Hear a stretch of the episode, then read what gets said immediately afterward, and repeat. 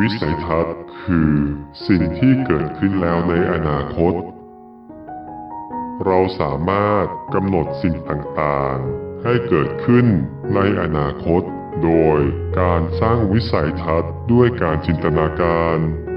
มองเห็นและรับรู้สิ่งต่างๆ ด้วยประสาทสัมผัสทุกช่องทางอย่างชัดเจนว่า